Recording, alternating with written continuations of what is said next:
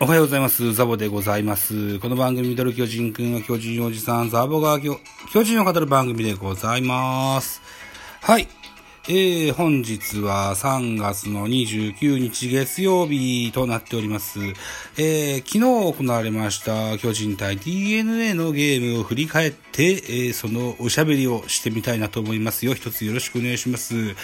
えー、開幕、えー最初のカード、巨人対 DNA の3戦目、えー3月28日日曜日は、えー東京ドームにおきまして14時プレイボールでございました。まずはスターティングラインナップ DNA から、1番センター桑原、2番ライト関根、えー3番ファースト牧、4番レフト佐野、5番サード宮崎、6番ショート倉本、7番セカンド、大和、8番キャッチャー、峰井、9番ピッチャー、平健太郎というスターティングラインナップですね。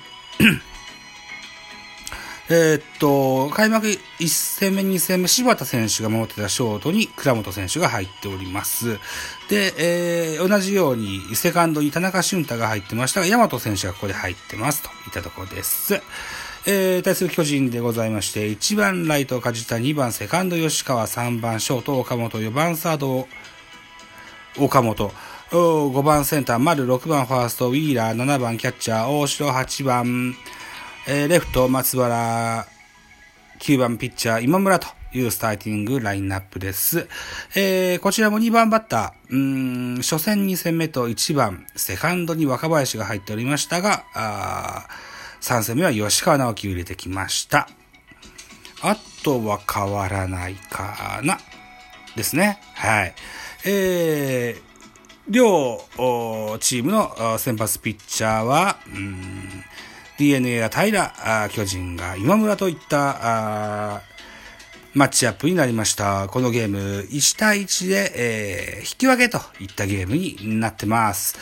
えっと、今シーズンはコロナの影響もあって、うんと、延長戦なし、9回裏で、えー勝負を決するといった感じの、ールールになってございます。はい。スポナビの選評でございます。DNA は初回ワンアウト三塁から牧がタイムリーを放ち、1点を先制に成功する。対する巨人は1点ビハインドの8回裏。ツーアウト一塁二塁の後期で、えー、梶谷のタイムリーが飛び出し、試合を振り出しに戻した。その後は両軍無得点のまま決着はつかず、試合規定により引き分けに、えー終わったという内容でございます。このゲームですよ。確かね、僕はちょっとね、ゲーム見れなかったん、み見てはいたんですけどね、あの、音を切りながらね、えっとね、電話してたんですよ。あの、アップルスト、アップルのコールセンターのお兄ちゃんと、電話しながら見てたんです。で、えーちょっと見てると、随分平良が良かったっていう風な印象なんですよね。確か5回裏ぐらいまでノーヒットピッチングじゃなかったかな。そうだったと記憶してんですよね。うーん、平健太郎ですよ。えー、確か、僕の記憶が確かであるならば、え山口俊を FA で獲得した時に、出した、うん、人的保障選手だったような記憶がございます。大きくなってね。うん。その山口選手、ジャイアンツを、おではして、うん。えっ、と、今シーズンはサンフランシスコジャイアンツに入ってますけれども、開幕一軍を逃しましてね、えー 3A でね、えー、揉まれようかという決断をしたそうですよ。はい。ぜひね、山口俊選手も頑張ってほしいなというふうに思います。はい。じゃあ、成績の振り返りとか、うんと、系統見てみましょうか。ね。えーまずは DNA から平健太郎が先発でした。5回と3分の0を投げまして、59球被安打1、奪三振3、無失点で、えー、無四死球ですね。あ大変立派な先発と仕事を全うしたというふうに思います。えー、2番手砂田が1イニングス投げまして、えー、9球、0安打1奪三振、えーホールドがついてます。えー3番手山崎康明、1イニングスを16球、被安打1、奪三振が2と、これもホールドがついております。えー、4番手は石田健太、1位につなげまして23球。被安打1、奪三振1、フォアボール2、失点1という感じですね。うん。えー、っと、で、最後の回は三島あ和樹が1イニングスを14球。えー、被安打1、奪三振1と。で、締めましたと。えー、対するジャイアンツ。えー、先発今村信孝7回を112球をもって、えー、被安打6、奪三振6、フォアボール1、失点1と、見事なピッチングと言えるじゃないでしょうか。失点は初回でした。えー、っと、牧選手のタイムリーで先制を食らいました。うん。でもそれだけでね、えー、っと、大変立派な成績だったと、あの、投球だったと思います。はい。2番手は大竹寛。えー、0回、3分の2を投げまして、9球被安打に、ちょっと打たれましたね。うん。で、えー、さ、えー、続きをですね、えー、0回で3分の1投げました、高梨雄平。3球を投じまして、えー、ワンアウト取っています。最後の回は中川幸太。19球を投げまして、被安打1、奪三振1と。やっぱりちょっとまだピリッとしませんね。うーん、パシッとね。えー、見せつけてほしいというふうに思います。そしてですよ、えー、DNA は9安打、ジャイアンツは4安打といっていう感じで、うん、ヒットもあんまし出なかった。被安打4、あと、チームとして4安打で1点っていうのはまあまあ妥当なところですわね。うん。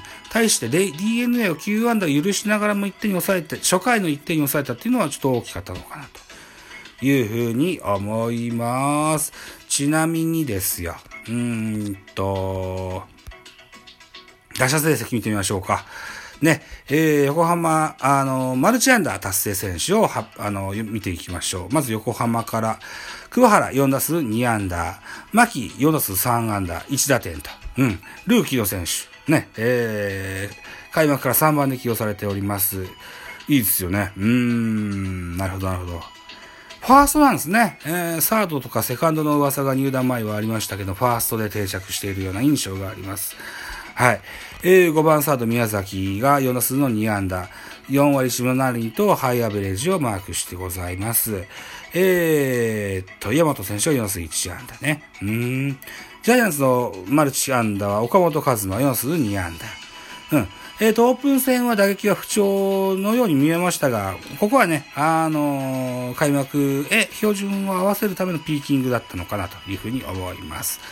梶谷4打数1安打で1打点。うん。ここの打点でね、えー、8回の裏に追いついたというタイムリーヒットでした。うん。あのー昨年にはない粘りがジャイアンツに見えるよねっていうね、その日の解説誰だったかな？誰か忘れましたけど、なんかそんなことをちらほら言ってたような、電話が終わった後にちらっと聞きましたね。うーん。はい。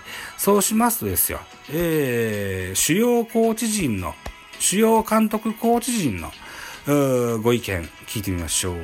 まず原辰徳監督、先発の今村について、ボールそのものは非常に良かった。立ち上がりはもう少し注意深さがあっても、しかし7回1失点で抑えているわけだから、見事なピッチングだと思いますよ、というコメント残してございます。今村選手については、宮本チーフコーチもこうおっしゃってございます。今日野球人生をかけて投げろと言った。今日しっかり投げ切れれば、10年できるよと。今日ダメだったら2年で終わるぞと。それぐらいのプレッシャーをかけた。その割には最後の方良くなか、良くなって、えー、やっぱり根性あるなと。今年にかける思いは伝わったとしてございます。えー、そして、元木ヘッドコーチは、えー、本日のそのゲーム、1対1の引き分けについてですね、えー、今日の試合展開だったら、勝ちに等しいけど、勝てなかったからねと。勝ちに等しくはないかなと。それまでにやることやらなきゃ勝てない。バッターは感じ取って、今日はピッチャーに頭下げなきゃなと思いますね、というコメントを残してございます。何が言いたいんだろうな。よくわかんないけど。要は、歌ん会ということですわね。うーんそうね。うーん一人にそういうことだと思いますよ、と。うん。ピッチャー陣はとても頑張ったと表してるというふうに思いますね。うーん、そうですね。被安、あ被安打じゃない。チーム安打数が4っていうのはちょっと少ないですわね。はい。といったところでございます。えー、現、本日は3月29日月曜日、野球お休みでございます。明日のゲームを見てみましょう。明日はバンデリンドームにおきまして、えー、巨人対中日のゲームが6時15分からプレイボールがかかるといったところになってます。予告先発発表されてございます。えー、中日大野雄大、昨年の沢村賞ピッチャーですね。えー、っと、開幕3連戦を避けて巨人戦に持ってきたと聞きましたよ、大野選手ね。ジャイアンツはサンチェスと。えー、っと、先週の 2,、えー、2軍のゲームでは最速157キロが出たよという話も聞いてございます。えー、っと、見どころが喋れる時間があるのかな？あと40秒ぐらい。じゃあそこを早口で。えー、中日の先発は大野。沢村賞を獲得した昨年はバンデリンドームで5度の完封を含む6勝2敗。あ、9勝2敗。防御率1.14と回答を重ねた今日も本拠地のマウンドでエースとして、えー、貫禄のピッチングを披露したいところだ。対する巨人は坂本はキーマン。同学年の大野優に対しては近年3年で、えー、対戦打率は3割だ、えー、3割7分とよく打っている。頼れるキャプテンに、えー、難敵左腕を攻略する一打が飛び出すかと。ったところは見どころでございます。といったところで残り5秒になりますね。ミドル巨人くん本日以上でございます。バイチャ